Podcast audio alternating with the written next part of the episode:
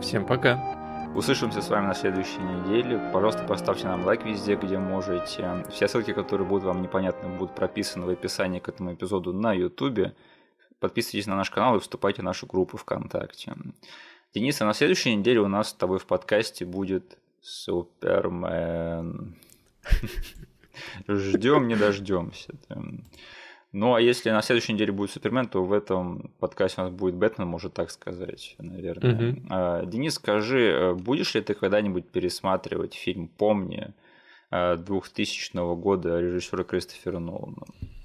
Знаешь что? Да. После всего нашего обсуждения я, наверное, не побоюсь сказать, что, черт возьми, я точно буду пересматривать этот фильм. Кажется, этот фильм идеально подходит под то, чтобы возвращаться к нему порой, э, немножечко по-новому смотреть на все детали, да. которые забылись или которые ты э, в этот раз смог еще раз напомнить. Учитывая, что этот просмотр был, э, как я уже говорил, довольно-таки уникальный для моей супруги, угу. вот как минимум она точно попросит меня когда-нибудь в будущем пересмотреть этот фильм. А, повтори, Настя не смотрела раньше, что ли?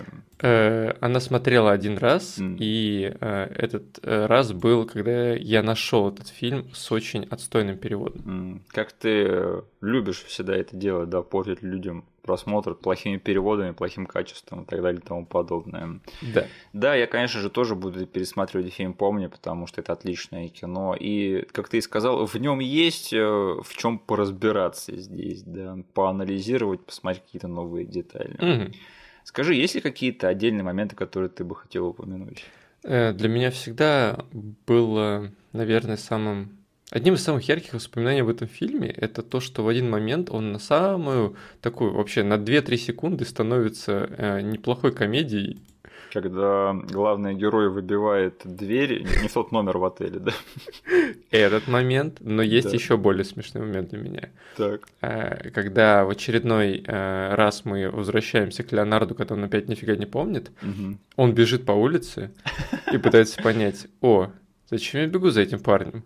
И потом просто в таком, ну не знаю, фильм серьезный, э, у тебя очень как бы высокие ставки, все довольно таким мрачновато, и тут Окей, мы пытаемся с очень серьезным персонажем вместе понять, почему мы бежим за этим чуваком. Да. Я уже весь такой напрягся, думаю, окей, что же мы хотим от него получить? Потом он разворачивается на Леонардо, начинает по нему шмалять. Леонардо такой, окей, почему я убегаю от него?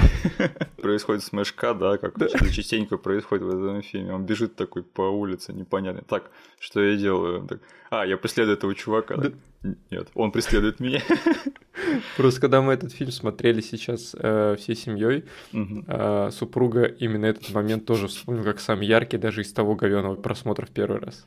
Э, это, кстати, знаешь, э, я читал, что Кристофер Нолан, он пытался так посмеяться над жанром детектива в этом фильме, потому что он понимал, что у него протагонист довольно так, такой клулес, да, как говорится, бестолковый. И поэтому он вставил специально такие моменты, где вот, например, он бежит за чуваком и не знает, да, это он за ним бежит или чувак бежит за ним.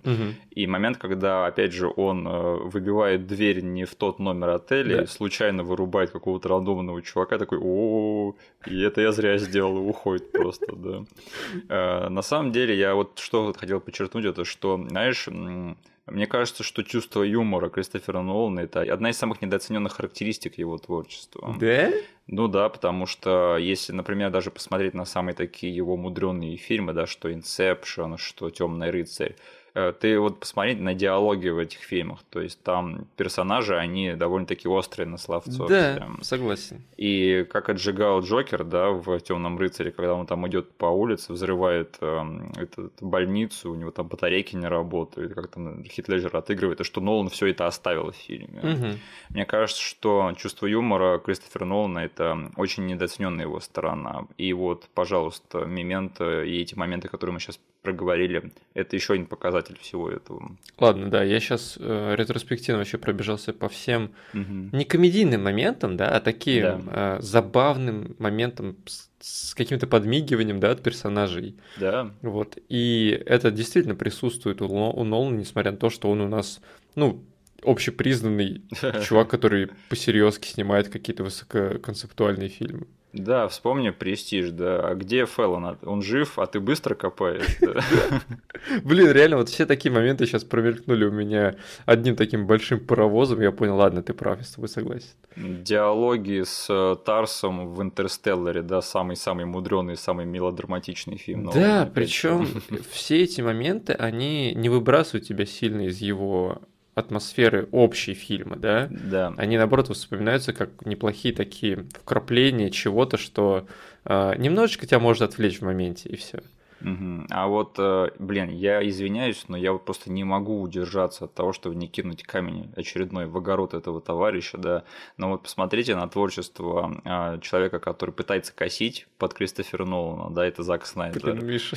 Вот вспомните хотя бы одну смешную шутку из его фильмов, особенно из тех, которые косят под Нолана. Вот помните хотя бы одну смешную реплику в «Человеке из стали»? Нет? Нет? Вот и я не помню. Чел. Да. Хватит. Снайдер с Оскаром теперь. Ах да, Флэш вошел в Спидфорс, да, да, конечно. Как я посмел? Я недостоин, я недостоин. Ох, а, значит, э, я тоже хотел поговорить про парочку моментов отдельных, связанных с фильмом «Помни». Во-первых, это один из моих любимых фильмов про Лос-Анджелес. Я вот сейчас пересматривал, и сейчас я это понял. Mm-hmm. Вот наравне с «Криминальным чтивом» и «Малхолландом Драйвом». Вот для меня вот это Лос-Анджелес. Знаешь, вот эти вот такие пустынные, сонные, залитые солнцем, одноэтажные улицы Л.А., в них что-то есть такое, что вот прямо, не знаю, мне такой комфорт создает, когда я все это смотрю. Пустынные, очень да. хорошее слово тут реально, несмотря на то, что казалось бы большой город, да. Да. Я знаю, что в ЛА есть кипящие там жизнью районы, да, да. Но вот в этих фильмах реально, вот в помни, если просто взять, раз уж мы про него говорим сегодня весь выпуск, угу. это Л.А., ну черт возьми, он такой безлюдный. Да, да. И да. это очень классно работает на атмосферу. Я вот обожаю вот эти вот э, дальние участки LA, да, в которых происходит, опять же, криминальное чтиво и Малхолланд Драйв, где mm-hmm. там вот все такое, такое, не знаю, немножечко оторванное от реальности, но в то же время очень-очень американизированное. И «Мементо» — это один из моих любимых фильмов, который происходит в этом антураже. Mm-hmm. А, и еще я тут узнал такую дичь про этот фильм, что у этого фильма оказывается целых четыре а, э, трека с комментариями. О, ты это тоже раскопал. Да, да, и все они записаны Кристофером Ноланом, да. Ты э, разбирался в том, где там отличия между этими да? четырьмя треками? Я даже послушал их немного. Угу. Сразу скажу, господи, ну и монотонный же Кристофер Нолан, наратор. Э, да, есть такое, но вся изюминка этих четырех треков, что я вот э, со стримингового сервиса, когда купил этот фильм, да, мне вот достались как раз-таки все четыре дороги. Я такой смотрю, какого хрена, такой смотрю, все четыре, на них говорит э, Кристофер Нолан. Угу. Такой думаю, и он говорит везде одно и то же, да. да. Но оказалось, что не везде, и что фишка этих треков это что они были каким-то образом по-хитроумному закодированы в Blu-ray. Угу. И там надо было играть в какую-то игру, разгадывать какую-то головоломку, чтобы открыть отличие отличия между этими четырьмя треками, и что в них э, всех разные концовки. Последние 20 минут, по-моему. Да. Там, кажется, с сотой или со 103 минуты фильма начинается отличие. Да, и э, самое забавное, что э, на втором, третьем и четвертом треке там после этой отметки идут какие-то дельные вещи, которые отличаются от всех остальных а на первый там просто поставлен реверсом весь остальной трек, который до этого шел. И там Кристофер Нолан говорит, как в Твин Пиксе, да, в этом в Вигваме этом красном. Да. Так что это очень забавная хрень. Я рад, что Кристофер Нолан и его маркетинговая компания любят э, э, майндфакить свою аудиторию еще даже на стадии Blu-ray. Это, конечно, всегда очень-очень приятно. Ну, ты нагуглил отличия, да, в остальных трех? э, треках? Ну, я знаю, что там просто разная информация дается, а вот в детали я не не вчитывался. А, в одном треке а, Кристофер Нолан просто зачитывает, по сути, описание того, что происходит. А. а он просто как бы комментирует. Вот здесь вот Леонард сделал то, типа там ты сделал то. Потом в следующем треке в концовке он рассказывает и обсуждает вместе с зрителем и доказывает ему, что все, что сказал Тедди в конце, это правда. А последним он говорит, что это все неправда и не надо да, было верить. Он ровно так же, ровно тем же тоном, с доказательствами, с расстановкой обсуждает и показывает зрителю, что на самом деле Тедди ему все это время врал. Ну вот, видишь, юмор Кристофера Нолана, да, ты думаешь, что он просто монотонный э, чувак, да, а он вот таким образом берет и раз тебя затроллил. Да, причем, насколько я помню, я вот одну, из, э, одну инфу нашел, которая немножечко разнится с твоей, угу. что Возможно, затронул только какой-то один релиз. А, возможно, как бы наоборот, то, что ты описал по поведению, было только в одном релизе. Uh-huh. Но то, как они закодировали изначально эти штуки, что вообще был доступен только один трек режиссера. Uh-huh. И менялась только концовка, и она менялась в зави... очень рандомно. То есть ты вставишь диск себе в проигрыватель, выбираешь вот эту дорожку с комментарием режиссера и наслаждаешься фильмом. И она, а, одна из них для тебя отрабатывает. Но если ты нажмешь на стоп, вытащишь диск и опять его поставишь, там опять сработает рандомная генерация числа от 1 до 4, и он типа опять рандомно тебе выдаст какой-то трек. Э, но это всегда на одном и том же месте, типа, э, эта штука менялась. Ну, я вот читал, да, что там надо как-то мудренно все это смотреть, как-то туда проигрывать, все это да. перематывать, ставить на паузу. Я такой, ну, какую-то головоломку решить, да, окей, да, да. понятно. Угу. Но это очень круто, да, конечно. Я просто увидел эти четыре трека, комментарии, такой сначала подумал, ладно, это какая-то, наверное, мой э, стриминговый сервис что-то намудрил, а потом оказалось, что, а, вот где собака зарыта. Да. А, кстати, Денис, ты увидел э, Бэтмена в этом фильме? Бэт... И Супермена? Бэтмен? Нет, не увидел? Нет. Отлично. Обрати, пожалуйста, внимание в чатик. А те, кто слушает на Ютубе, посмотрите Давай. в экран. Вот смотри, я увидел в этом фильме и Бэтмена, и Супермена. Ого! Да, да, да, и Звездные войны. И Спауна. И Спауна, и Марвел, да. То есть э, я раньше этого не замечал и не знал, что это есть в этом фильме. Но надо заметить, да, что я не знаю, в курсе ты или нет, но в фильме, который Кристофер Нолан снял перед Помни, да, который назывался Following, угу. там же тоже мелькала эмблема Бэтмена. Я не знаю, в курсе ты про это или нет. Нет. Короче, там на двери у главного героя висит бэт-знак. Mm-hmm. И я не знаю, это он так э, манифестировал свои же пожелания по карьере, что ли, у него еще тогда такие мысли были. Знаешь, это как некоторые люди, которые там суеверны, да, они делают там э, доски с желаниями, да, и вешают туда, куда я хочу поехать, да, и сколько денег я хочу заработать. Это что, Кристофер Нолан таким образом вот это делал в своих фильмах, что ли? Потому что я не знаю, но оно сработало, черт подери. Получается, мы ждем, когда Кристофер Нолан так, свяжется с франчайзом Спауна, с франчайзом покемонов, с франчайзом Magic the Gathering и Федерация рестлинга. А, да, странно, что этого еще не случилось, да, до сих пор, потому что Кристофер Нолан рестлинг, почему бы и нет. И это что, Спайдермен висит, да, тоже эмблема. Похоже очень. Жесть. Ну, в общем, жду не дождусь. Но, понимаешь, сработало, да, в первом фильме был Бэтмен, во втором фильме Бэтмен. И как бы, не знаю, надо теперь пересмотреть э, «Бессонницу», да, посмотреть, был ли там Бэтмен. А, тогда мы точно поймем, как бы, волшебник ли Нолан, да, и что он нам не договаривает. Но это забавно было. А, Денис, скажи, вот как тебе сейчас на пересмотре в 2022 году а, фильм «Помни»? И еще, если ты не против, а, пожалуйста, напомни, когда ты последний раз смотрел этот фильм? Так, последний раз я его смотрел 13 лет назад. Жесть. Неужели, когда ты мне его показывал? Нет, нет, 13 лет назад. А, а нет, стоп, 13 лет назад это ты уже жене показывал. Да, вот, тот самый просмотр, когда единственный онлайн-кинотеатр, который был мне доступен, это был онлайн-кинотеатр просто с ужасным качеством звука. Да, да, да. Но я тогда очень сильно хотел впарить кому-то этот фильм. Я такой, ладно, все, садись, мы будем смотреть даже вот э, в этой версии. Потому что я тогда верил, этот фильм сможет достучаться до нее даже через отстойный перевод. Но я не ожидал, насколько это был отстойный перевод, что вот человек посмотрел со мной тогда фильм все типа 113 минут и не понял нифига. То есть там происходит какая-то дичь по монтажу, да. происходит какая-то дичь по поступкам, по хронологии, и еще и, блин, переводчик какую-то дичь несет настоящую. А, и с тех пор, как бы, а, я не пересматривал этот фильм, и супруги ни, никоим образом не мог его навязать. Единственное, mm-hmm. вот слава богу, с нами случился этот подкаст, я сказал, все, типа, придется смотреть подкаст. Не благодари. Да, да, и э, сейчас как бы что я, что супруга очень насладились этим фильмом. Угу. Не знаю, всегда какая-то э, магия случается, когда ты возвращаешься э, к первым фильмам очень успешных режиссеров.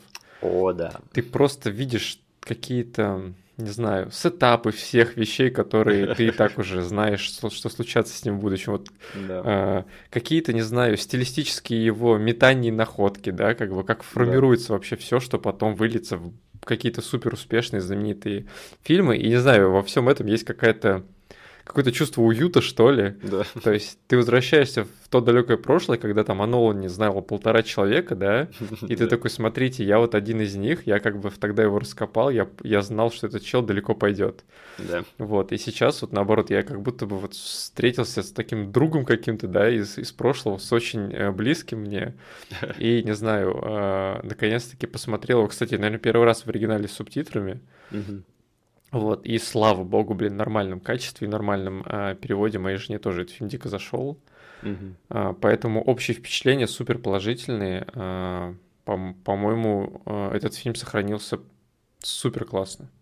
Э, слушай, такой вопрос. А ты сейчас дочке его показывал? Конечно. А, ей понравилось? Тяжеловато зашло, потому что фильм показался ей интересным, но угу. пришлось реально объяснять некоторые моменты. Ага. Потому что, ну, как бы ей реально пришлось там смотреть с двумя взрослыми придурками фильм с субтитрами. Угу. Вот. Э, некоторые вещи просто э, сразу воспринять в виде текстовой информации и сразу укладывать себе в мозг, поэтому порой приходилось объяснять.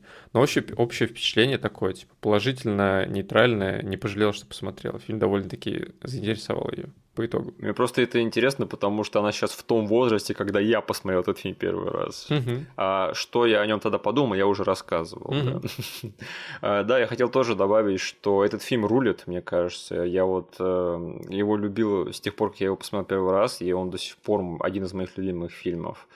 И я э, приготовил, что сказать вот насчет всего того, что ты сказал, да, насколько это такой задел и шоу-кейс того, во что потом выльется творчество Нолана, да. Угу. Но я для начала хотел бы сказать, что вот мне больше всего, наверное, и сейчас, и раньше нравилось в этом фильме такая его сторона, что он сочетает, на мой взгляд, в себе два полярных качества.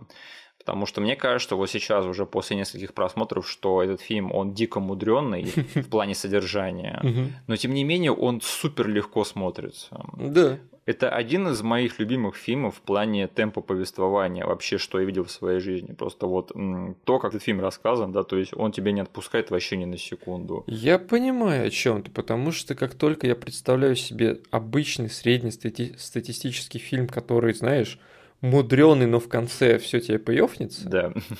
А, такой, знаешь, высококонцептуальный фильм на грани артхауса. Да. Я всегда представляю фильм, который сначала нужно высидеть. Да, да. Ты такой, окей, и там всем, кому ты пиаришь этот фильм, говоришь, блин, терпи, все нормально, типа, будет. Там в конце ты э, все поймешь и захочешь его пересмотреть. И вот это вот ощущение сатисфакции, оно в такого рода фильмах только в конце тебя обволакивает. Да. А, но по ходу фильма ты реально должен терпеть какую-то дичь и как бы ждать вот этого самого пей Здесь же каждый раз что-то такое, знаешь, типично. Я не, не хочу использовать слово прям в классическом понимании, но чтобы там понять плюс-минус мой настрой, в этом фильме есть какие-то попсовые приемы. Да. То есть такие настроенные на то, что какой-то обычный э, пользователь, обычный зритель спокойно воспримет этот фильм как детективную историю где-то местами, mm-hmm. где-то фильм с погонями, да, с драками, с перестрелками, какой-то экшен, какая-то движуха будет постоянно происходить на фоне, чтобы держать тебя за грудки и говорить, а еще вместе с этим всем мы в конце тебе как ст- стандартный артхаусный высококонцептуальный фильм еще и панчем дадим, и ты вообще офигеешь и захочешь его пересмотреть. Да. Э, ну, для тех, кто не в курсе, в чем вся фишка этого фильма, это что он рассказан задом наперед. Да. Угу. И очень-очень умно разбит. То есть он не рассказан задом наперед, как в фильме Довод, например, да, где там люди ну, буквально ходят задом наперед. Да. Он рассказан таким образом, что там происходит кусок, Потом происходит такой разбив его черно-белым э, фрагментом, который mm-hmm. не связан с общей, э, с общей повествовательной линией. И после этого куска следует то, что привело к предыдущему фрагменту, большому сюжетному, что мы видели. Угу. И поэтому мы видим, к чему вот пришел персонаж задом наперед. То есть а, постепенно тебе раскрывается, типа, а, уходя все дальше и дальше в прошлое, этот фильм такими вот большими кусками, ты понимаешь, что тут к чему вообще происходит, и почему фильм заканчивается тем, что он убивает какого-то чувака, да, с которым весь остальной фильм более или менее дружит. Угу. Когда ты смотришь этот фильм первый раз, такой думаешь, что вообще происходит? Но вот как только ты там вот, вот дорубливаешь эту штучку, вот эту фишку этого фильма, и там вот, не знаю, на фрагменте, наверное, третьем или четвертом, я, я не знаю, ну, взрослый самостоятельный человек должен до этого допереть, да вот мне кажется, до, на третьем или четвертом уже сегменте того, что происходит. Если вот вы до этого не, доп, не доперли вот до, к этому моменту, я уже не знаю, в чем вам помочь, да. Угу. Но вот первые минут 10 вкурите вообще, что происходит, и тогда этот фильм смотрится вообще супер классно. И мне, мне нравится это тем, что, опять же, это звучит как что-то такое сложное, но в то же время, если об этом подумать, то ничего сложного тут нет, да, то есть просто вот тебе рассказывают историю задом наперед. Ну, оно, знаешь, еще не просто задом наперед разыграно. Некоторые сцены а, только выиграли от этого на самом деле. Да. То есть а, различного рода ситуации, на которые ты смотришь сначала одним образом, не зная подоплеки, сразу же у тебя меняется полярно отношение там, к персонажу или к ситуации, да, как да, только да. ты смотришь следующий кусок. И типа в обычном хронологическом порядке оно бы так не работало. Здесь как бы специальный сценарий весь был написан, чтобы некоторые сцены сразу же переворачивались или смотрелись под другим углом, банально из-за того, что ты потом увидишь. Я вот в шоке от того, что этот фильм не получил Оскар за монтаж, хотя он э, на него номинировался.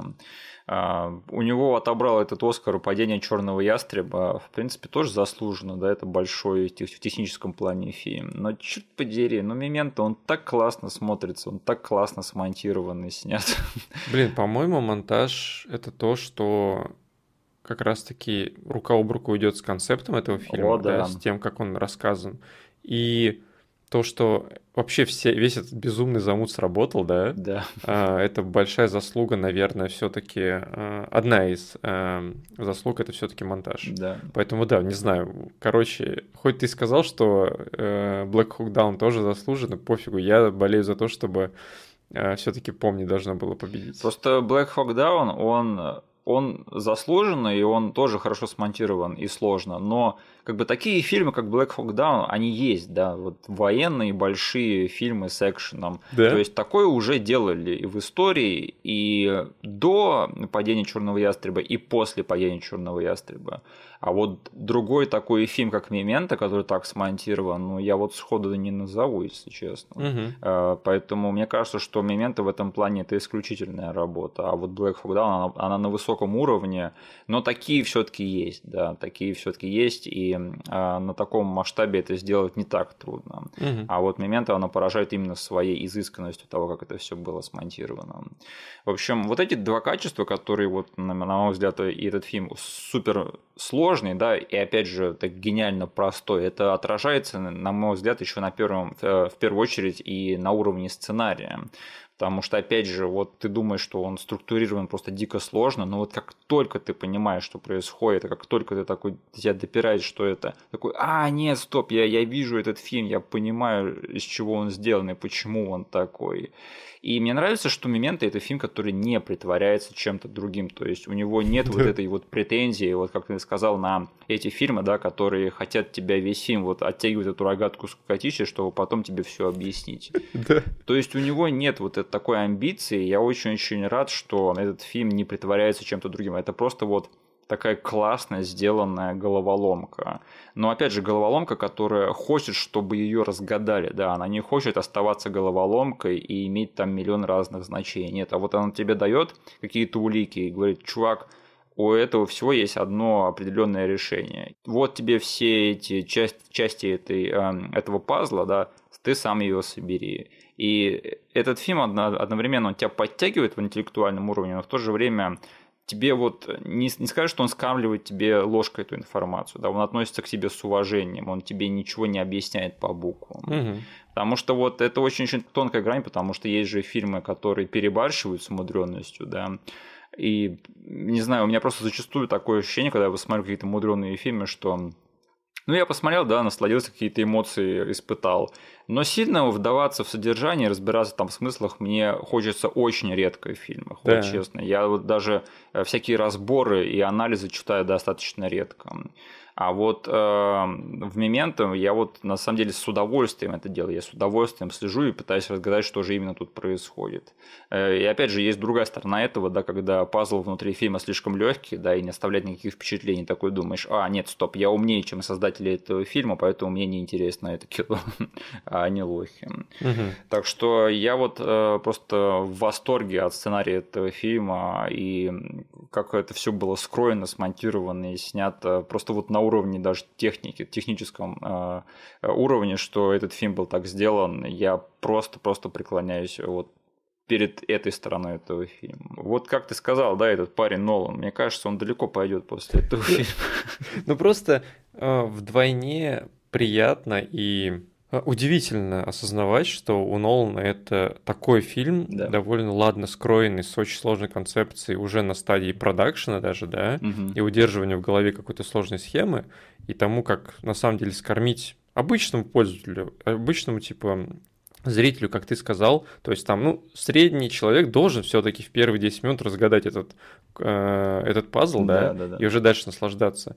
И удивительнее всего, что у Нолана этот фильм стоит в начале карьеры. Да. То есть э, ты смотришь на то, как, э, не знаю, просто выставлен кадр, как он с, с актерами работает, да, Э, какие-то переходы работают, э, и все это выдает нам человека, который, не знаю, уже очень сильно поднаторел во всем этом деле. Ну, знаешь, главная фишка Нолана это в том, что он ненавидит время, да, во всех своих фильмах. Угу. Он пытается его уничтожить в каждом своем фильме, как-то над ним измывается, потому что Нолан просто ненавидит время, то, как оно течет прямо, да, он все время хочет его как-то порубить, угу. как-то перемешать, чтобы оно там несколькими слоями одновременно шло, одно быстрее, другое медленнее, другое совсем-совсем медленнее медленно. И это, опять же, вот э, момента как шоу-кейс будущего великого автора, это просто картина-то впечатляющая, потому что вот в этом фильме в нем есть полный набор того, что впоследствии в творчестве Нолана расцветет очень богатым урожаем, потому что вот нам можно даже сказать, что этот фильм это такой, знаешь, эм, голый Нолан в каком-то плане, угу. потому что тут нет э, зрелища его, да, которое он потом будет очень топить в остальных своих фильмах. Тут нет какого-то размаха, да, который, опять же, будет присутствовать во многих будущих его картинах. Угу. Тут просто вот эм, чисто сюжет Нолана без какой-либо обертки, без э, шелухи. То есть вот просто вот моя фишка, да, и вот сюжет, который я хочу рассказать без экшена, без вообще всего. И это вот работает просто как часы. То есть я вот на самом деле даже немножечко так знаешь, с какой-то ностальгией сейчас смотрю этот фильм «Помни», потому что я понимаю, что сейчас Нолан уже немножечко больше заботится о том, чтобы его фильмы там были с каким-то размахом сняты, да, чтобы они все были сняты на камеры IMAX. Ну, кстати, да. У него сейчас, если там э, начать смотреть какие-то материалы до выхода его фильма, да. все говорят там, он арендовал целый ангар самолетный и самолет туда влепил, короче, смотрите. Что там? Или там, не знаю, э, что там. Он пустил целый поезд по городу, да. Он арендовал целую страну и взорвал ее, да. Хотя на самом деле э, в концепции каждого фильма лежит все тот же Э, самый э, запрос или как бы все то же самое желание что-то со временем сделать. Да, да, да. Кстати, вот сейчас на момент записи этого подкаста, да, следующий его фильм, который сейчас снимается уже, это будет Оппенгеймер, да, про чувака, который изобрел атомную ракету. Угу. У меня к тебе вопрос, Денис, э, да, даже два. Во-первых, как думаешь, будет ли там какая-нибудь э, временная мамба-джамба? И как думаешь, будет ли он снимать бомбежку Хиросимы вживую? А то он же не любит спецэффекты, да, и зеленый юфон. Да. Он такой, а можно где-нибудь взорвать реальную ядерную ракету? Да, а вы можете дать мне это снять, а, Ну что, Денис, как думаешь, Опенгеймер будет рассказан, опять же, скачками по таймлайну? Блин, да? я фиг знает. То есть, как минимум, да. самое простое, что он может сделать, чтобы вкрутить свою вот эту фичу туда, это как минимум залепить нелинейное повествование, да? Да, да, да. Вот, но я вообще ничего сейчас не знаю про этот фильм, то есть стараюсь э, не копать. Э, но зная нашего парня Нолана, типа, я думаю, это мы можем спокойно это ожидать. Да, мне кажется, это вряд ли будет стандартный биографический фильм, да, где там показывается, как там опенгеймер, я знаю, там в колледже встречают свою будущую жену, да, как начинает принимать наркотики. И вот все такие вещи, которые очень давно задолбали в биографических фильмах. Угу. Но опять же, возвращаясь к моменту и почему Нолан ненавидит э, время, да. Вот посмотрите, вроде бы простой фильм, да, снятый за небольшие деньги, да. Фильм про чувака, который просто снует по Лос-Анджелесу из одного отеля в другой. Но тем не менее, он имеет дело с четырьмя таймлайнами в этом фильме. То есть там основная детективная, да, вот с Леонардом, где он опять же занимается детективной работой, пытается найти убийцу жены. Угу. Вторая это черно-белая, которая служит э, пробелами между вот этими большими сегментами. Угу. Третья это Сэмми Джейкинс и его жена.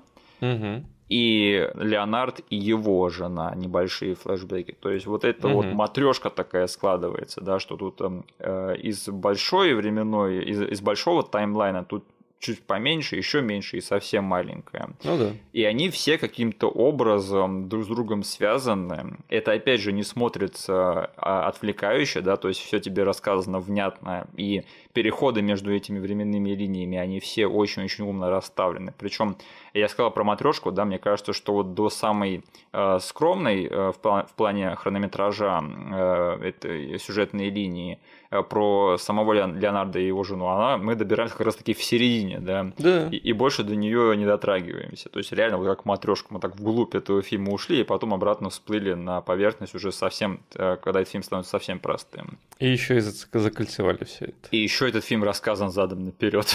Да. То есть вот э, мы сейчас это обсуждаем, да, вот со слов кажется, что этот фильм полный бардак.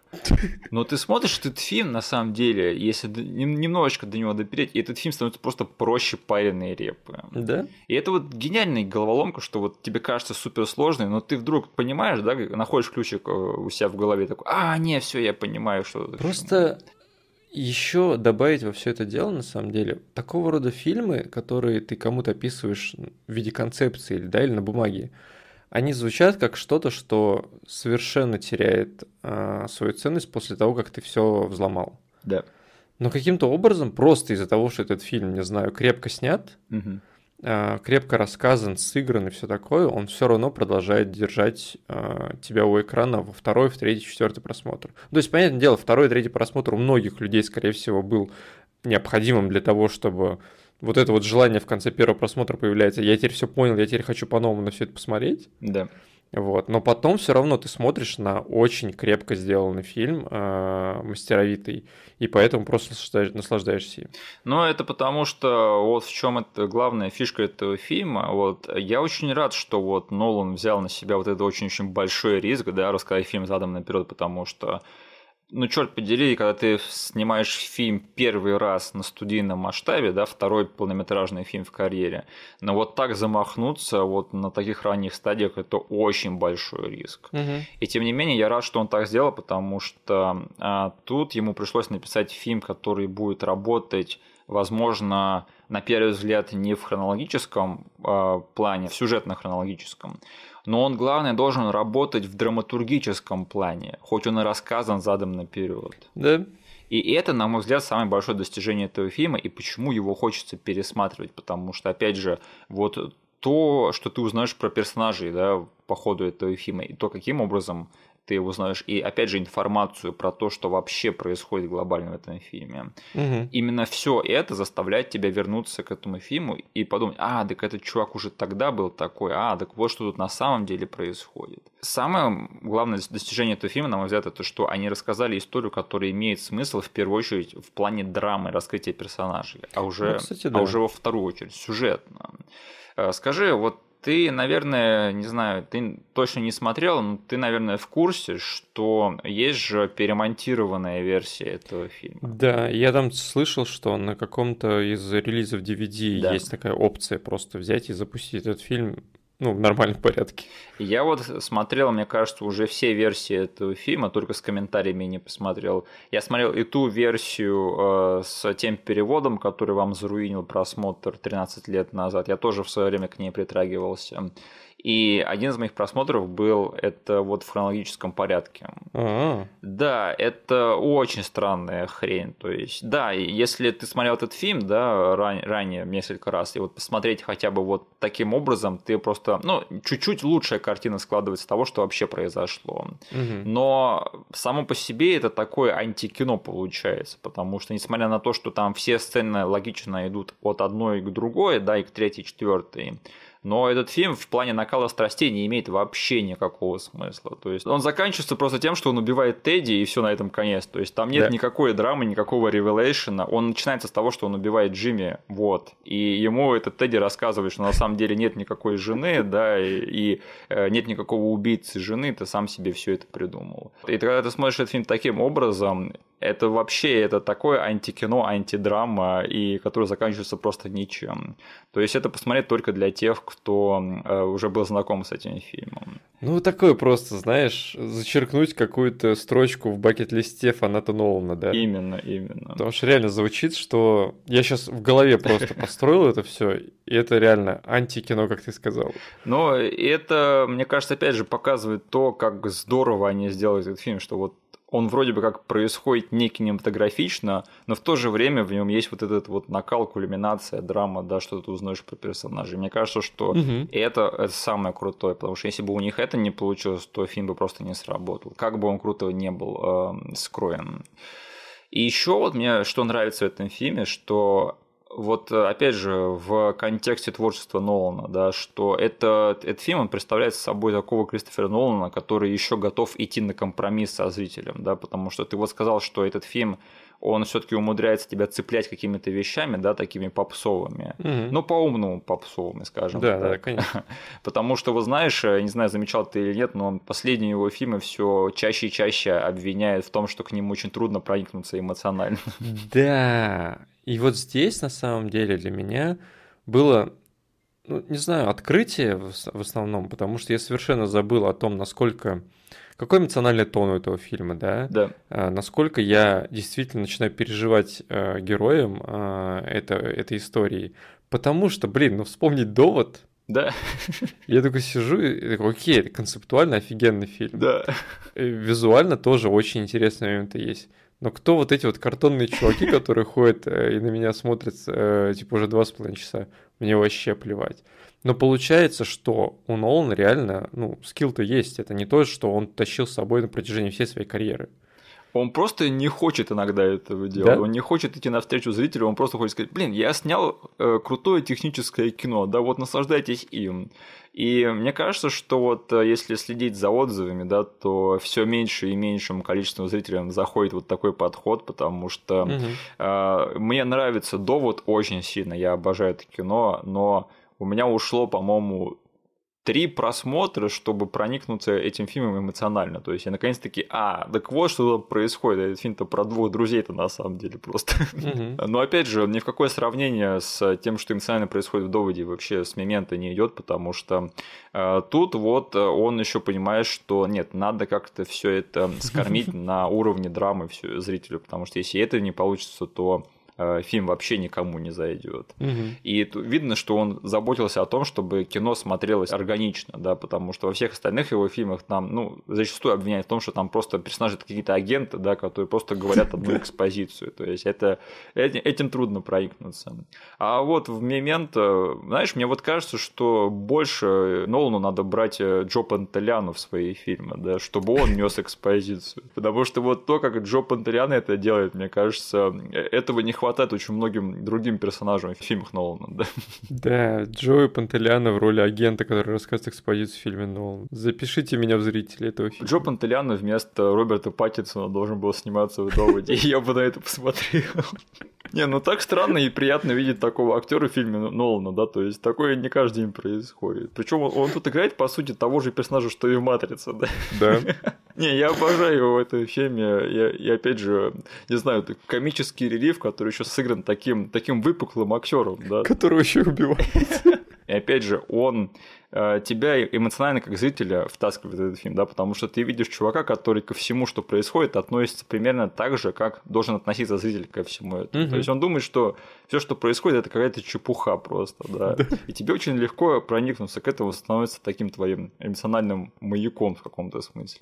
А, к слову о «Матрице», да, в этом фильме снялась еще одна актриса из того замечательного фильма. Да. А, то есть тут троица главных актеров это Гай Пирс в роли Леонардо, Джои Пенс в роли Тедди и Керри Энн Мосс в роли кого-то там, да, я забыл.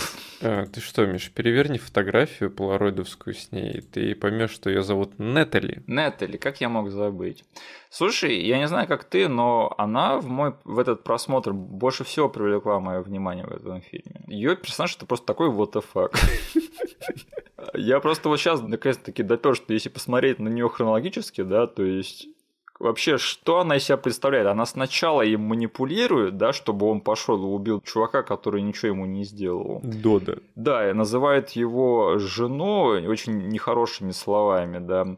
А потом спит с ним и искренне ему помогает.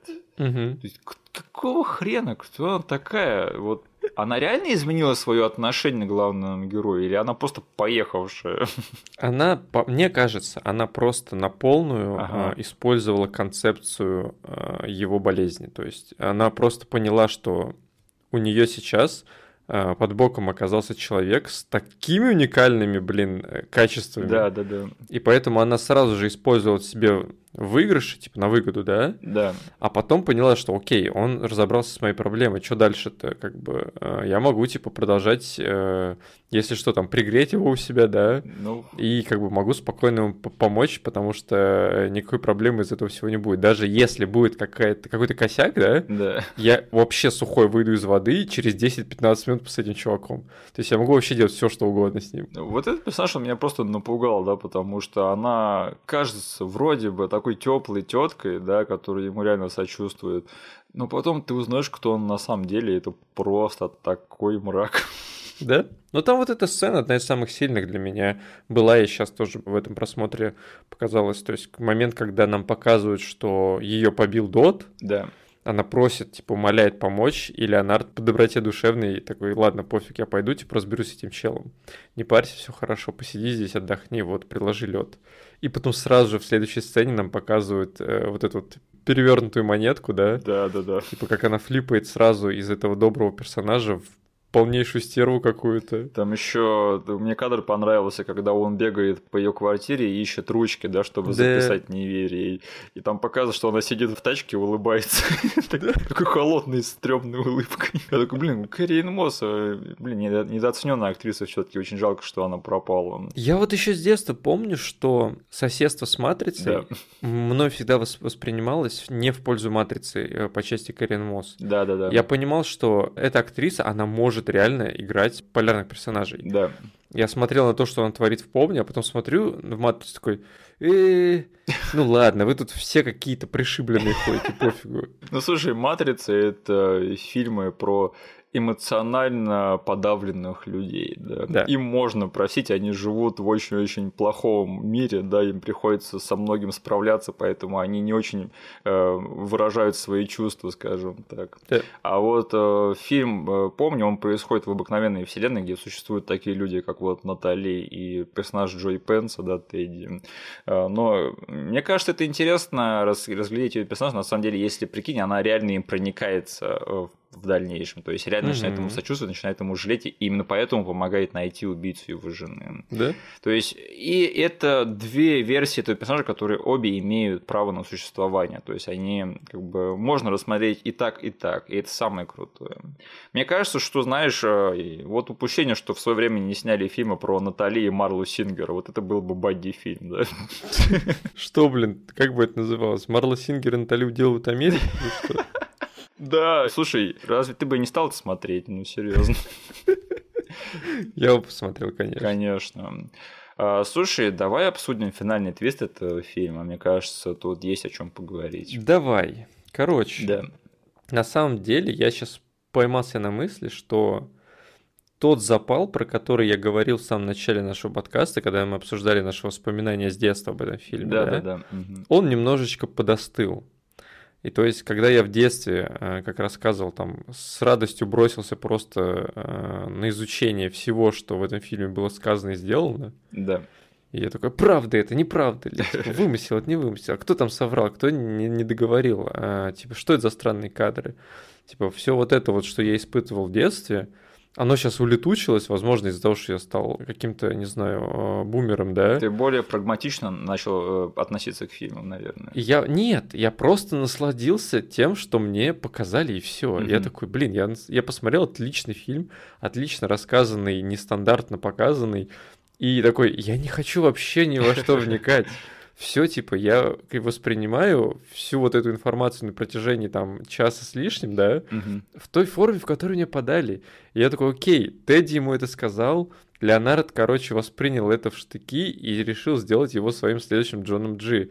И так закольцевал очень элегантно вообще всю арку, всю историю этого фильма. Я такой, я откинулся в кресле и понял, окей, все, с меня хватит, отлично, типа, э, для меня этот фильм вот как законченное произведение сработал в этот момент, и я, типа, просто закрыл э, страницу онлайн-кинотеатра, такой, отлично, блин, классно проведё, провел время, где в детстве я, как говорил, типа, просто бросился на research все этого дела, и такой, О, блин, что же было, как бы, надо пересмотреть, пересмотреть, короче, взгляды на этого персонажа, на этого, а что, типа, чуваки в интернете думают, что там фанаты Нолана сейчас раскопали, блин. Надо все таки постановить, что тут происходит, да, значит, Леонард Шелби, он весь фильм ищет убийцу своей жены. Угу. Но ему это трудно сделать, потому что у него все время, он все время забывает, да, у него какая-то форма амнезии мудреная, из-за которой у него нет долгосрочной памяти. Да. Он находит какого-то чувака и убивает его, думая, что он убийца его жены. Угу. Тут приходит его дружбан э, Джой Пенс, и оказывается, что он им манипулировал, да, и что оказывается Леонард уже давным-давно отомстил за свою жену и забыл об этом. Угу. А Джой Пенс навел его на какого-то рандомного чувака, которого ему было выгодно выпилить. Ну, отчасти выгодно. Это было не единственным э, драйвером. Он все-таки решил все равно продолжить подсовывать Леонарду какой-то смысл. Но да, тут, короче, все-таки теперь присутствует еще некоторые выгоды, потому что этот чел привез кучу бабла в своем багажнике. И он хотел его обобрать, и чтобы Леонард позаботился об этом чуваке. Да. Потому что на Леонарда можно повесить что угодно, а если что, он все забудет, да, и ничего доказать уже не, нельзя будет. Угу. А, в общем, э, что делает Леонард? Он решает, ну раз мной манипулирует этот чувак, раз убийцу жены я давным-давно отомстил, да, то, ну, наверное, наверное, могу отомстить еще раз. И он берет, да. и он оставляет для себя э, улики, которые в итоге приведут его к самому Джои Пенсу, то есть к самому Тедди. Угу. И он делает из него убийцу своей жены. Да. То есть э, он решает, принимает сознательный выбор манипулировать самим собой. Да. Только чтобы у него был какой-то драйв в жизни, только чтобы у его жизни был смысл, и чтобы он там не сел на месте и не сошел с ума от своей амнезии. Угу. Ты говоришь, что ты принял все, что а, выяснилось в этом фильме, за чистую монету, так? Да. Угу. То есть, потому что если начать сомневаться хоть в чем-то в этом фильме, то ты понимаешь, что на самом деле верить в этом фильме вообще ничему нельзя, потому да. что ты знаешь не больше, чем главный герой. Ты, да. Потому что весь фильм рассказан от его э, перспективы. Да. И все, что тебе там не скажут, э, не сказали в прошлом и сейчас не говорят, это все реально может быть частью там опять локальной лжи какой-то. Да, да, я с тобой в этом плане согласен, что я скорее просто всмотрюсь в то, что мне все-таки показали, да, и все-таки найду смысл в этом. Угу. Но у этого всего, мне кажется, есть глобальный смысл, потому что этот фильм, опять же, если посмотреть на него в плане драмы, да, а не в плане логики событий, то вот, вот где этот фильм для меня больше всего срабатывает, потому что я вот сейчас даже пересмотрел, и я помню, как эта концовка меня еще в детстве проняла, что вот, господи, какой же мрачняк, да, угу. у чувака в жизни нет ничего, э, у него башка не работает правильно, у него жену убили, то есть единственное, что он э, может как-то себе дать какой-то драйв в жизни, это просто искать рандомных людей, которые якобы будут убийцами его жены. Да? И это единственное, что не дает ему распасться просто на кусочки. И вот, опять же, в плане соотношения этого фильма с остальным творчеством Нолана, да, мне кажется, это одна из его самых сильных работ именно в плане драмы. То есть, это я бы поставил рядом с престижем, наверное, вот э, его драматические работы. Угу. Вот э, и еще я увидела вот во всем этом такой, по сути, фильм-комментарий, да, на тему фильмов про месть, да, такой деконстракшн этого жанра, угу. потому что тут абсолютно разбитый персонаж, у которого единственный стержень – это месть но месть, которая абсолютно пустая, и месть не тем людям, да, которые вообще бессмысленны, и которые, которую он, опять же, осознает, что она бессмысленна и все равно вступает на этот путь. Угу. Только чтобы он смог за что-то держаться. То есть, ну, мне кажется, это жесть какая-то. мне так жалко этого персонажа и вообще весь, э, весь урок этого фильма, весь тезис его, да. В дополнение ко всему этому, э, я совсем согласен, то, что я в этот просмотр наконец-таки всецело э, понял, в какой заднице вообще находится Леонард по жизни yeah. теперь. А, но также я еще в дополнение к этому наконец-таки до конца понял, что, блин, да, он живет вот этой вот местью, это единственный его драйвер, а, единственное, что держит его там, по сути, в здравом уме в каком-то, да? Да. Но также я вот почему-то только сейчас до конца понял, что этот человек каждый раз, когда он, ну, у него стираются воспоминания, и он опять не понимает, где он находится, ровно в эту секунду он помнит, как за секунду до этого его жена умерла. Да.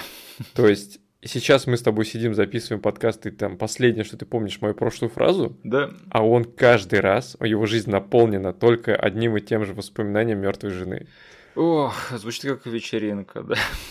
А, причем еще выясняется, что его жена умерла не так, как он думает, да, да а, что это он сам убил свою жену, а, когда она пыталась спровоцировать его на нормальные воспоминания и запоминания, да, да. потому что у нее был диабет, и она ему говорила, вкали мне еще инсулин. Угу. И таким образом он переборщил, и она умерла. Жесть. А он сваливает это на суррогатное воспоминание о одном из своих клиентов, да, да. Сэмми Джекинса, который э, якобы тоже болел те, тем же самым э, заболеванием, да, и который убил свою жену таким же образом. Он не убил жену, у него не было жены. У него не было жены, он был симулянтом. Да, но мы вот заходим уже на территорию того, где можно начать задавать вопросы и копаться, как в старые добрые времена чувачки на форумах типа обсуждали. Потому что это уже территория вот этих вот домыслов и того, а был ли он, а убил ли он? Мы с тобой не фанаты теории, да, мы уже про это говорили, поэтому нет, мы лучше будем разбираться в философском смысле этого фильма. Ну и плюс, знаешь, как бы сколько лет уже прошло с релиза фильма, я думаю, если кто-то хочет реально погрузиться во все это сейчас, то можно открыть, не знаю, любую первую статью из Гугла, как бы, да, первую, вторую статью и почитать полный разбор и различного рода взгляды на ту, ту или иную трактовку. Ой, я уверен, на Ютубе, наверное, есть уже там 20 с лишним видео, которые все идут по 6,5 часов да. Э, разбора, что на самом деле произошло в момент. Да? То да. есть все остальные непра- неправильные, а вот тут вот что на самом деле произошло. Я уверен, там замешаны какие-нибудь культы, какие-нибудь инопланетяне, да, и, да. и что это все происходит во вселенной Марвел. Да, если еще, если вы найдете э, видос, где будут инопланетяне, скидывайте ответить на комментарий. Я обожаю, когда все сводится к инопланетянам. Либо инопланетяне, либо евреи, да. Вот кто-то из них виноват в том, что произошло с э, Леонардом, да. И еще Земля плоская, вот сто пудов. Да. Слушай, давай поговорим о том, откуда вообще этот фильм появился и вообще откуда он в карьере Нолана. То есть это был его второй полный метр, да, после фильма Following. Я так понимаю, ты тот фильм еще до сих пор не посмотрел. Ну, он я сразу, типа, очерчу границы, да, из mm-hmm. нас двоих ты гораздо больше фанат этого чувачка, и э, я никогда, наверное, даже не испытывал нужды и дикого желания э, посмотреть что-то до помню у этого чувака, потому что у него, кажется, было два или три еще коротких метра, да? Я знаю, э, его один короткий метр называется Дудлбак, э, там он буквально минуты две, по-моему, идет, mm. жук скакун. И один полнометражный фильм, который он снял своими силами, вот на микробюджетном уровне, назывался фильм Following, да. Mm-hmm. Кстати, очень зря, очень хорошее кино. Да? Да, смешное в плане в исполнении его, да, но я думаю, что можно сделать скидку, потому что в плане, опять же, сюжета, структуры, того, как это все рассказано, опять же, тот же самый момент в плане того, что он показывает, насколько потом все это расцветет дальше. Ну, поэтому очень зря ты так относишься к этому фильму. Following очень хорош, кстати. Окей. Да, да, это, это короче, клерки Кристофера Нолана. Да. Только у Кевина Смита клерки-то остался лучшим фильмом, да, а у Нолана нет. В общем, э, поддержку финансовую для Мемента Нолан нашел уже в Америке э, за счет сильного сценария. То есть они вот с братаном написали этот сценарий, да, который на минуточку еще основан на коротком рассказе Джонатана Нолана. Угу. Если что, вот этот короткий рассказ очень сильно отличается от фильма, потому что там из него взята только завязка. То есть вот, да, да, да, там чувак с амнезией, которого зовут даже не Леонард Шелби, его зовут Эрл. Окей. Он сидит там в психушке, э, пишет себе записки и пытается запомнить, чтобы отомстить за свою жену. Как-то так. Я не читал этот рассказ, только краткий пересказ видел. Э, очень сильно отличается от самого фильма, но вот по каким-то мотивам, да, по какой-то завязке там прослеживаются э, параллели, конечно. А, вот еще забавная хрень. Леонардо мог сыграть Аарон Экхарт. Там, блин, лист с этих актеров на самом деле больше. Да, да. Сколько ну, видел. Ну там все более или менее такие подходящие по возрасту и статусу актера на тот момент. Но да. Аарон Экхарт по итогу что у нас? К Нолану рано или поздно пришел, да? И Нолан отправил его мстить за свою возлюбленную да? тоже. Да, вот это интересно получилось, конечно. А, дорога к прокату у Мемента была довольно-таки трудной, потому что все, кто смотрел этот фильм на фестивалях, он всем нравился, но никто не верил, что этот фильм соберет деньги. То есть они думали, что нет, зритель не пойдет э, вот эту вот мудреную хрень смотреть, да, но фильм хороший. В итоге очень зря, да, потому что фильм-то в итоге выпустили, и он даже окупился не, не хило так. То есть на очень низком бюджете было снят там всего пару лимонов, и собрал он где-то в районе 20. Очень хороший профиль. Бюджет 9, сборы 39. А, все-таки 9 миллионов, да. Ну, не, не на кинопоиске указано 9, фиг знает. Угу.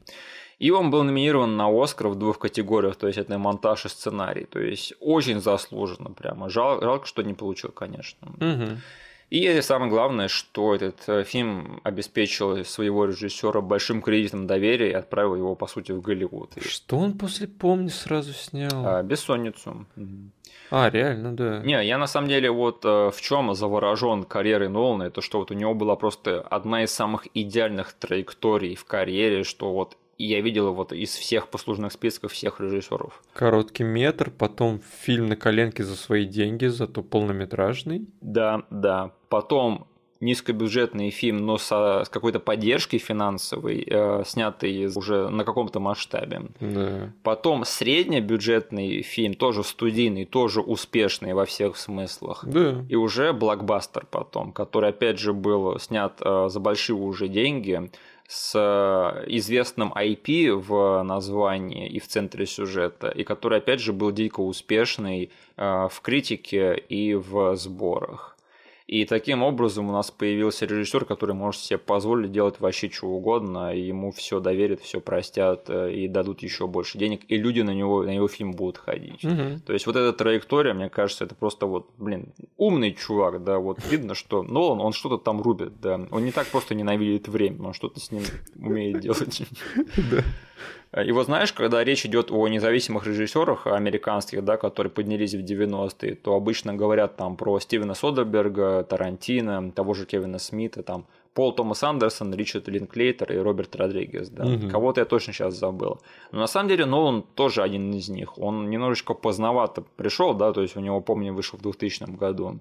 Но он, на самом деле, вот из той же вот волны чуваков, которые поняли, а, сейчас за очень низкие деньги а, снимаешь независимое кино, но изобретательное, и тебя замечают в студии вот таким образом. Да. И на, помню, даже засматривался в свое время Харви Вайнштейн, а, но застал его покупать опять.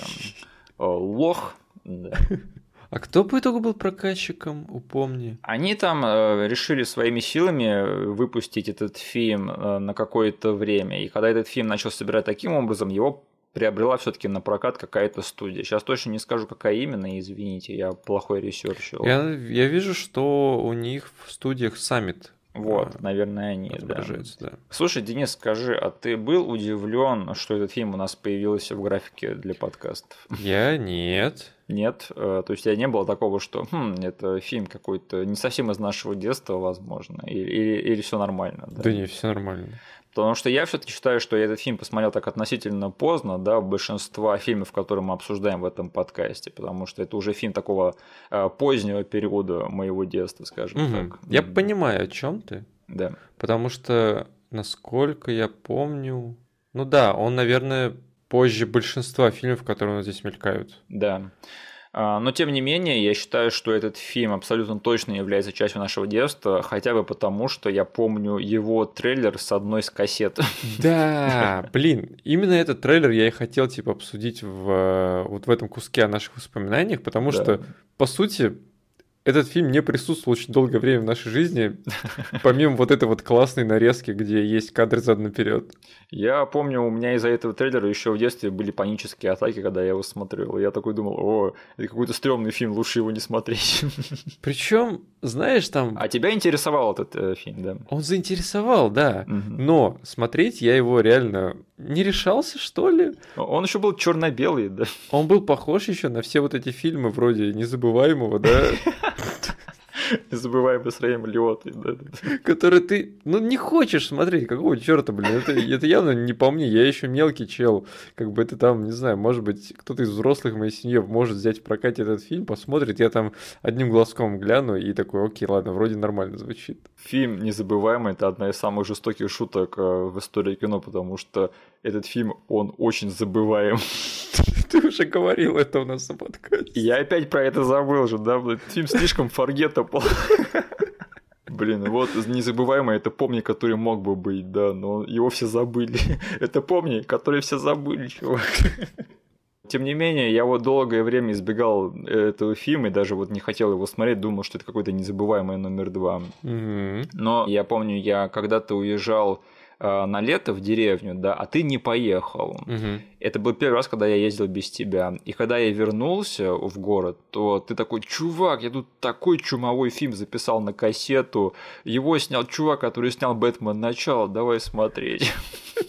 И таким образом началось мое знакомство с этим фильмом, да. Э, я бы хотел, чтобы тут ты продолжил, потому что ты все-таки первее меня посмотрел кино. И какое впечатление оно на тебя тогда произвело? А, были довольно-таки странные времена, потому что а, очень хотелось всем нутром поглощать а, фильмы какие-то непростые. Да. То есть вот хлебом не корми, дай посмотреть нестандартный, необычный фильм, который очень хотелось сразу же взять, там а, а, к себе схватить и сделать его там, знаешь, какой-то уникальной своей штукой, типа. Да. Я его либо понял, либо я его посмотрел раньше всех, либо я раскопал про него больше всех информации, либо просто он никому больше не понравился, кроме меня, но он такой нестандартный, что я типа буду его любить и буду не такой, как все. Да. То есть вот реально очень такой интересный период моей жизни был, когда я цеплялся за все фильмы, которые были не похожи на мейнстрим. Да. И таким образом, там, бойцовский клуб у меня появился, да, до сих пор, и там присутствует в топе моих фильмов. И там тоже история похожая, да, типа. Да, да, да. Заходит, типа, Миша и говорит, чувак, я такой фильм посмотрел, сейчас тебе все расскажи про спойлерю. Да, да. Донни Дарка тоже самое. Да, вот. В тот момент я гораздо легче относился к такого рода фильмам, и я готов был им списать очень многое. Да. Просто благодаря тому, что они были какие-то нестандартные. Я думал, что окей, я там прикасаюсь к чему-то прекрасному, недоступному больше никому. Да. И даже если это какая-то какая дичь, которая потом мне не понравится, сейчас я буду ей наслаждаться, потому что вот такой вот я хипстер. И помни, идеально вписался вот в эту э, вот в этот период моей жизни, да. потому что он с первых кадров показывает тебе, что чувак, ты смотришь какую-то странную фигню, которую ты реально сразу не поймешь. Да, да, да. И поэтому я сразу прилип к экрану а, и помню, что не знаю, по-моему, я даже посмотрел этот фильм сильно заранее того момента, как тебе показал, угу. и эмоции были настолько сильные, что я вот все это время носил в себе это желание поделиться с тобой. Ага. Короче, да, этот фильм, по сути, выступал и идеальным кандидатом на то, чтобы попасть в мой список любых в тот момент. Потому что, блин, это все-таки вот, знаешь, граница 90-х нулевых. Да когда выходили, а, да та же матрица, она была мозголомной, то есть э, да, нравилось просто сидеть и смотреть на то, что тебе показывают какую-то странную дичь, которую ты сразу не можешь расколоть. То есть какие фильмы там я тогда любил смотреть? Бойцовский клуб, Семь. Куб Донни Дарка. Куб Донни Дарка, та же самая игра этого Финчера, да? Да, да. Такого рода фильмы, которые с какой-то чертовщинкой или твистом в конце. И у этого фильма был там большой козырь в рукаве, как мы сказали, это чертов трейлер, да? Да. Который тебе сразу же с первых э, там секунд просмотра говорит, я нестандартный, я нестандартный, я, я очень депрессивный, темный, нестандартный, посмотри меня. Я, кстати, помню, что, по-моему, на этой кассете ты даже не сначала начал его записывать, то есть там вот ты, по-моему, прошляпил этот пролог, да, где там показано, опять же, в стиле довода, где к нему пушка прилетает, да. А, по-моему, было так, скорее всего, что ты такой начал смотреть этот фильм, да, посмотрел этот пролог такой, это какой-то офигенный фильм, такой да. быстро вставил кассет, начал его записывать, чтобы мне потом показать. Да? Очень мило с твоей стороны. Но я просто не знаю, я, наверное, сейчас просто повторю все, что ты сказал, потому что у меня точно такие же э, воспоминания, и у меня был точно такой же период на тот момент, что вот, э, вот это вот время, это был самый расцвет фильмов с неожиданными концовками, да, где кто-то или что-то там оказывалось галлюцинацией, да, или этот чувак был мертв всю, всю дорогу, да. И опять же, бойцовский клуб на тот момент у меня э, как бы очень сильно сломал мой вкус, да, в кино, и у меня открылся аппетит тоже на нестандартные фильмы, ну, какие мне тогда сказались нестандартными. И помню, он просто тютелька в тютельку был заточен под мой спрос тогда, и поэтому, опять же, эти фильмы часто мне ты, ты мне показывал, и поэтому я его очень быстро записал в список своих любимых странных фильмов. И опять же, да, я тогда подумал, посмотрел такой, блин, вот это да, то есть вот это mindfuck. Этот фильм был достаточно сложен в понимании, но не настолько сложен, что до него вообще было невозможно достучаться, да, потому mm-hmm. что я помню, я тогда смотрел, например, Малхолланд Драйв, тоже в том же возрасте, и Страх и ненависть в Лас-Вегасе, да. Вот эти фильмы мне было э, намного труднее раскусить. То есть да. я чувствовал, что это тоже фильмы, которые так, такие нестандартно странные и крутые, но совсем-совсем как бы записать их в любимые я мог только там из побуждений того, что я хочу казаться крутым среди своих сверстников. Блин, вот это воспоминание сейчас нахлынули. Потому что Линч — это отдельная тема, я пытался в него тогда погрузиться, просто потому что они идеально подходили под, знаешь, этот следующий шаг. Типа, я посмотрел там про грязные э, похождения Леонардо и этого Тайлера Дордена, да? Да, да, да. А что может быть, типа, следующим шагом? Я смотрю, о, Дэвид Линч какой-то чокнутый псих, начну его смотреть. Смотрел через силу, наслаждался, понимал, что о, это фигня, которую я сейчас буду еще неделю в интернете раскапывать. Что же там было? И от этого мой просмотр станет еще круче. Но, к сожалению, я так и не попался на эту удочку. Ну, я помню, что ты тоже играл типа в крутого хипсера, когда ты там через силу смотрел его внутреннюю империю. Да, да. что я тогда посмотрел? Малхолланд Драйв был один странный просмотр по телеку ночью, я обосрался, выключил все.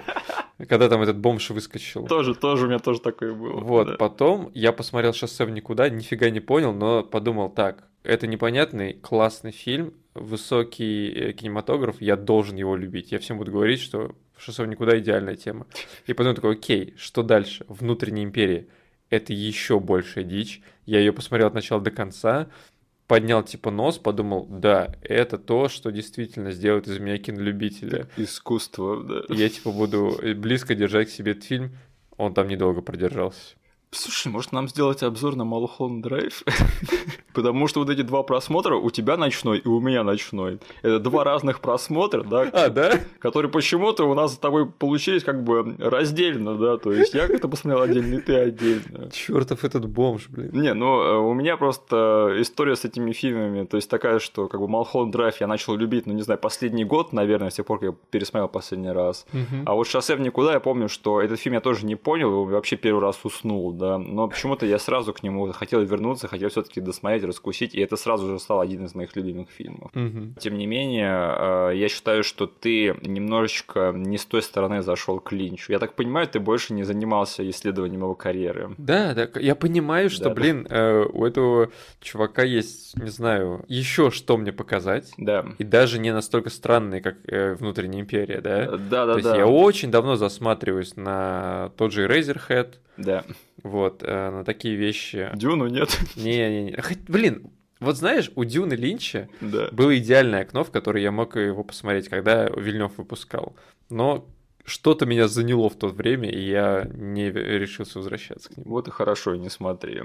Просто у Линча такая история, что а, у него творчество начиналось с супер странные ноты, да, но со временем оно так мейнстримнилось, то есть он стал снимать менее странные вещи. Mm. Но вот под конец, когда вот э, он начал снимать те фильмы, которые ты посмотрел все таки да, он опять начал возвращаться в эту свою странность, да, поэтому вот этот вот э, средний его период карьеры, да, где он снимал самые доступные свои вещи, там, Человек-слон, да, Синий бархат, Дикие сердцем, Твин Пикс тот же. Дикий сердцем, точнее, я хочу посмотреть. Но, к сожалению, ты этого не видел, поэтому я считаю, что у тебя все-таки искаженное представление о да. творчестве Линча немножко. И у многих других, да, потому что все считают, что Линч это какой-то чудак, да, который снимает непонятные фильмы. Но там, если посмотреть вот то, что я сейчас перечислил, то там все в принципе доступно и понятно. Да. Мгм. Э, Не страннее какого-нибудь того же Донни Дарка, скажем так. Мгм. Но слушай, вот э, впоследствии, помню, для меня обрел еще большую актуальность, да, когда я начал наблюдать за вот развитием карьеры Кристофера Нолана. И то есть я стал э, становиться его еще большим фанатом, чем раньше. И вот, например, если с э, Бэтмен начала у нас с тобой история не завязалась, мы уже про это рассказывали, очень-очень жалко, да. Но вот такие картины, как Престиж, Темный рыцарь и Инсепшн, они меня застали своевременно. И вот было здорово тогда понимать, что этот чувак начинал еще вот с таких крутых фильмов, и что он еще тогда мог отжечь. Да. И вот как бы не раздувались в будущем масштабы картин этого товарища, я вот всегда буду помнить, что без помни, извините за каламбур, все это было бы невозможно. Да. А, Слушай, ну и сейчас, да, пересмотрев этот фильм, я просто хочу сказать, что чуть подери, я так соскучился по э, мейнстримным майндфаковым триллерам. То есть, вот я не помню, когда последний раз снимали что-то такое психологическое с неожиданными концовками на студийном уровне. Может быть, что-то было, но если ты не помнишь, то у меня вообще нет шансов вспомнить. У меня последнее, что приходит в голову, это «Остров проклятых». Ну, кстати, да. Но это было 12 лет назад. 12! 12, Карл, 12. Блин. То есть, но сейчас, конечно снимают э, психологические триллеры, да, но на уровне инди-кино, не более. И вот реально последний фильм, который такой был детективный, такой с неожиданными концовками, там вот с майндфаком каким-то, это вот был реально «Остров проклятых». Ну и с натяжечкой можно сказать, что это какие-нибудь там пленницы и исчезнувшие, да. Но опять же, не совсем то, не совсем то. Ага. Но вот прям такой галлюциногенный триллер с известными актерами с большим бюджетом, это реально был «Остров проклятых» последний. Вот это странно. И я очень-очень сос- соскучился по такому кино. Было бы здорово, если бы какой-нибудь Netflix, пожалуйста, начните снимать такие фильмы. Вот э, на них будет спрос, я вам обещаю. Я бы не отказался сейчас посмотреть что-нибудь такое новенькое. Пожалуйста, поставьте нам э, лайки везде, где можете. Все ссылки, которые будут вам непонятны, будут прописаны в описании к этому эпизоду на YouTube. Подписывайтесь на наш канал и вступайте в нашу группу ВКонтакте. А сегодня мы будем обсуждать фильм под названием «Помни». Это фильм про чувака, у которого есть заболевание в результате травмы, то есть он, у него нет долгосрочной памяти, он все время все забывает каждые там 5-10 минут. Но, а, тем не менее, ему надо найти убийцу своей жены, который, опять же, оставил на нем эту травму, убил его жену, и весь квест его жизни – это найти его, э, вот этого вот виноватого и замочить его, как полагается, отомстить ему. Мгм. Да, сегодня мы будем обсуждать фильм «Помни» 2000 года режиссера Кристофера Нолана. Здравствуйте, добро пожаловать в подкаст «Два брата, один фильм». Это подкаст, где два брата будут вспоминать детство обсуждать фильмы, которые мы тогда смотрели. Я ваш ведущий Михаил, и мой соведущий, главный руководитель сети Макдональдс в России, мой брат. Денис.